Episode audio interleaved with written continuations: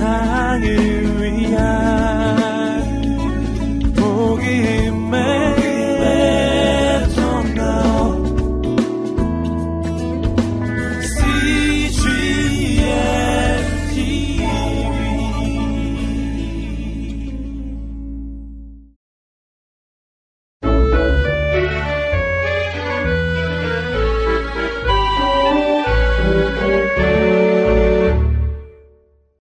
(50일) 예레미야 (36장부터 40장) 열왕기하 (24장부터 25장) 말씀입니다. (78) 예레미야 선지자 예레미야 (36장부터 40장) 열왕기하 (24장 25장) 이스라엘에 나쁜 일들이 계속 일어났단다. 사람들은 점점 더 하나님 말씀을 듣지 않았어. 나라 곳곳에는 더 많은 우상을 세웠단다. 사람들은 우상 앞에 무릎을 꿇고 절을 하고 제물을 바쳤단다. 그러면서 사람들은 또 성전 앞에 있는 커다란 제단 위에 제물을 올리고 하나님께도 제사를 드렸단다. 사람들은 아마 이런 생각을 했나 봐. 하나님을 사랑하는 척하자. 혹시 적들이 우리나라에 쳐들어오면 하나님께 도와달라고 해야 할 것 아냐.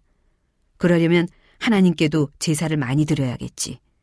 적들이 하나님의 성전을 부수는 것을 하나님도 좋아하실 리가 없을 테니까 말이야. 이스라엘 사람들이 생각했던 것처럼 적들이 정말로 쳐들어올 것 같았어. 바빌로니아의 왕이 엄청나게 많은 군대를 끌어모으더니 주위에 있는 나라들을 차례대로 빼앗았단다. 이제 곧 이스라엘에도 쳐들어올 것 같았지.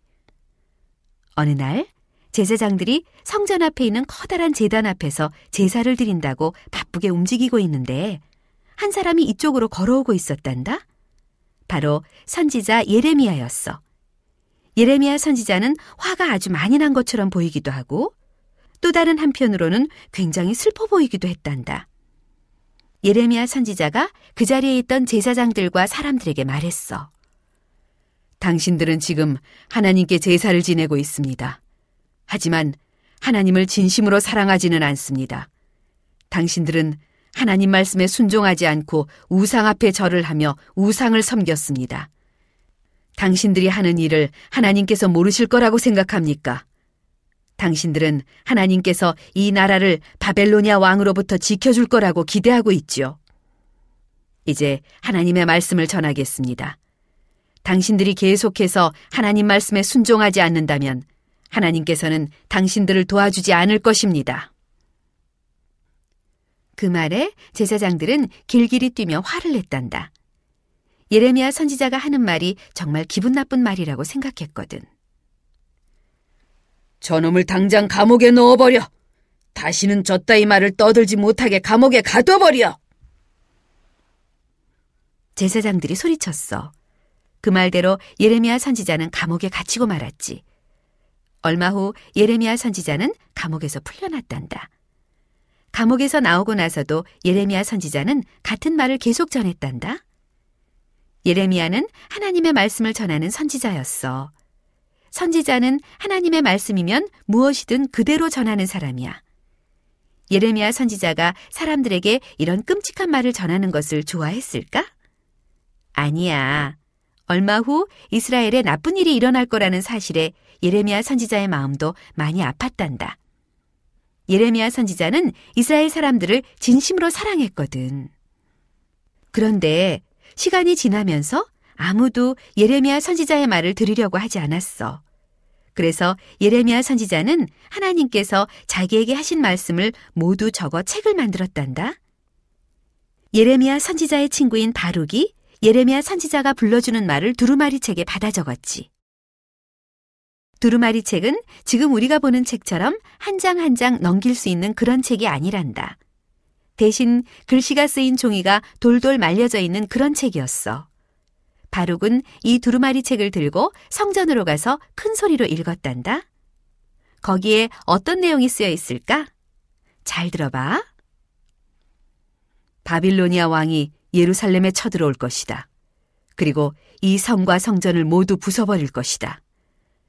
바빌로니아 왕은 사람들도 모두 잡아갈 것이다. 하나님께서는 예루살렘에 사는 우리를 전혀 도와주시지 않을 것이다. 높은 신하 몇 사람이 와서 그 두루마리 책을 여호야김 왕에게 들고 갔단다. 왕에게 두루마리 책에 쓰여 있는 내용을 알려주려고 말이야.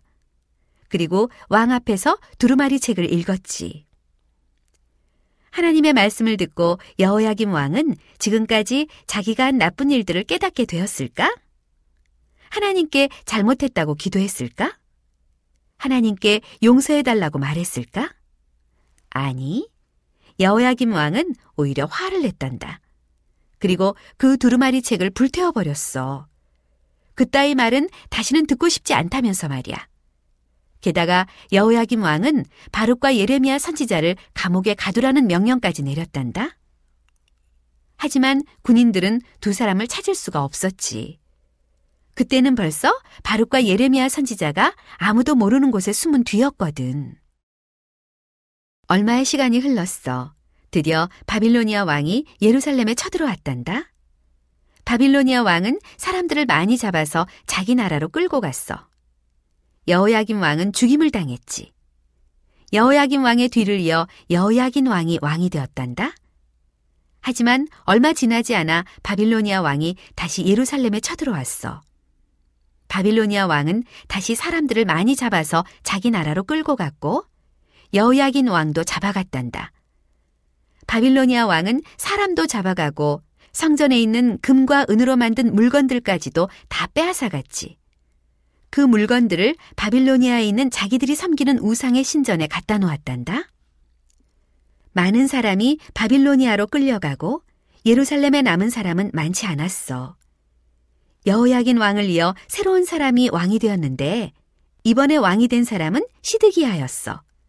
시드기야 왕도 하나님을 사랑하지 않았단다. 이스라엘 사람들은 하나님 말씀을 한마디도 들으려 하지 않았어. 바빌로니아 왕이 우리를 공격했을 때 하나님은 우리를 도와주지 않았어. 이런 하나님은 싫어. 앞으로 우리는 다른 신을 섬길 거야.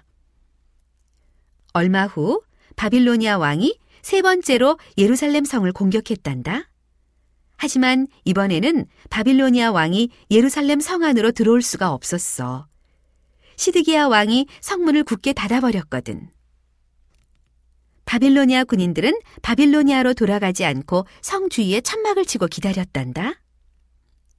예루살렘 성 안에 먹을 것이 떨어지기를 기다리겠다는 속셈이었지. 먹을 것이 떨어져 굶어 죽을 지경이 되면 이스라엘 사람들 스스로 성문을 열고 밖으로 나올 거라고 생각했지. 이제 예루살렘 성 사람들은 도간에 든쥐 신세가 된 거야. 바빌로니아 왕의 생각이 맞았어. 오래 기다리지 않아 예루살렘 성 안에 먹을 것이 다 떨어지고 말았단다. 먹을 것이 없어 모든 사람이 굶어 죽기 직전이었지. 이제 어떻게 하지? 시드기야 왕은 생각했어. 예레미야 선지자를 불러와야겠어. 앞으로 우리가 어떻게 해야 할지 예레미야 선지자는 알고 있을 거야. 시드기야 왕은 예레미야 선지자를 불러서 물어보았지. 예레미야 선지자가 말했단다. 바빌로니아 왕에게 항복하십시오. 예루살렘 성을 내주십시오. 물론 이것은 아주 슬픈 일입니다. 예루살렘 성을 빼앗은 바빌로니아 왕은 다시 많은 사람을 잡아갈 것입니다. 하지만 왕께서 바빌로니아 왕에게 항복하지 않으면 더 무서운 일들이 일어납니다. 정말 끔찍한 일이 일어날 것입니다. 이것은 하나님께서 하신 말씀입니다. 그런데 시드기야 왕은 예레미야 선지자의 말을 믿지 않았어. 예루살렘 사람들도 예레미야 선지자에게 화를 냈단다. 사람들은 예레미야 선지자를 더러운 웅덩이에 던져버렸지. 그 웅덩이에서 죽어버려! 기분 나쁜 선지자 같으니라고! 사람들은 예레미야 선지자를 이렇게 욕했지. 불쌍한 예레미야 선지자. 예레미야 선지자는 하나님께 순종했을 뿐인데 하나님께서 전하라고 하신 말씀을 그대로 전했을 뿐인데 예레미야 선지자는 더러운 웅덩이에서 꼼짝없이 죽게 되는 걸까? 다행스럽게도 그렇게 되지는 않았단다. 왕의 신하 중 한 사람이 웅덩이에 밧줄을 던져 예레미야 선지자를 꺼내 주었어. 사람들은 예레미야 선지자를 나쁜 선지자라고 말했지만 예레미야 선지자가 한 말은 그대로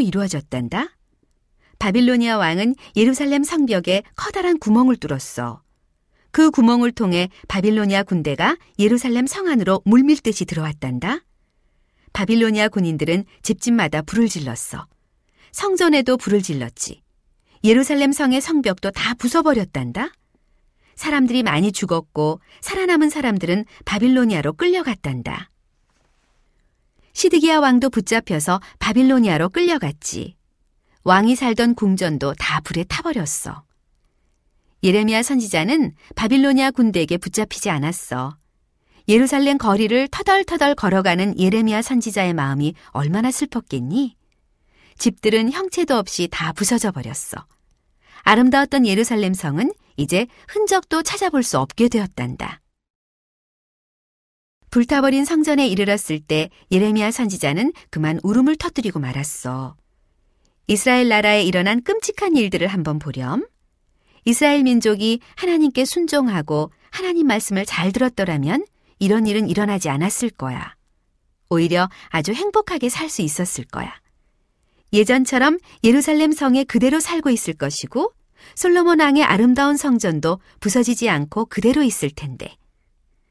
이렇게 슬퍼하고 있을 때 하나님께서 예레미야 선지자에게 좋은 소식을 전해 주셨단다. 하나님께서 말씀하셨어. 언제나 이렇게 슬프게 살게 되지는 않을 것이다. 이스라엘 민족은 아주 오랫동안 바빌로니아에 살게 될 것이다. 그것은 너희가 받을 벌이다. 그러나 70년이 지나고 이스라엘 민족은 다시 이곳으로 돌아오게 될 것이다. 그때 너희는 예루살렘 성과 성전을 다시 세우게 될 것이다. 그리고 이 모든 일이 끝나고 너희를 위한 왕이 다시 올 것이다. 새로 오는 왕은 지금까지의 왕과는 다르다. 이 새 왕은 나의 아들 예수다. 하나님의 말씀을 다 들은 예레미야 선지자는 그제야 마음이 조금 풀렸단다. 오랫동안 기다려야 하겠지만 언젠가는 모든 사람이 행복하게 사는 때가 올 거라는 약속을 받았으니까 말이야.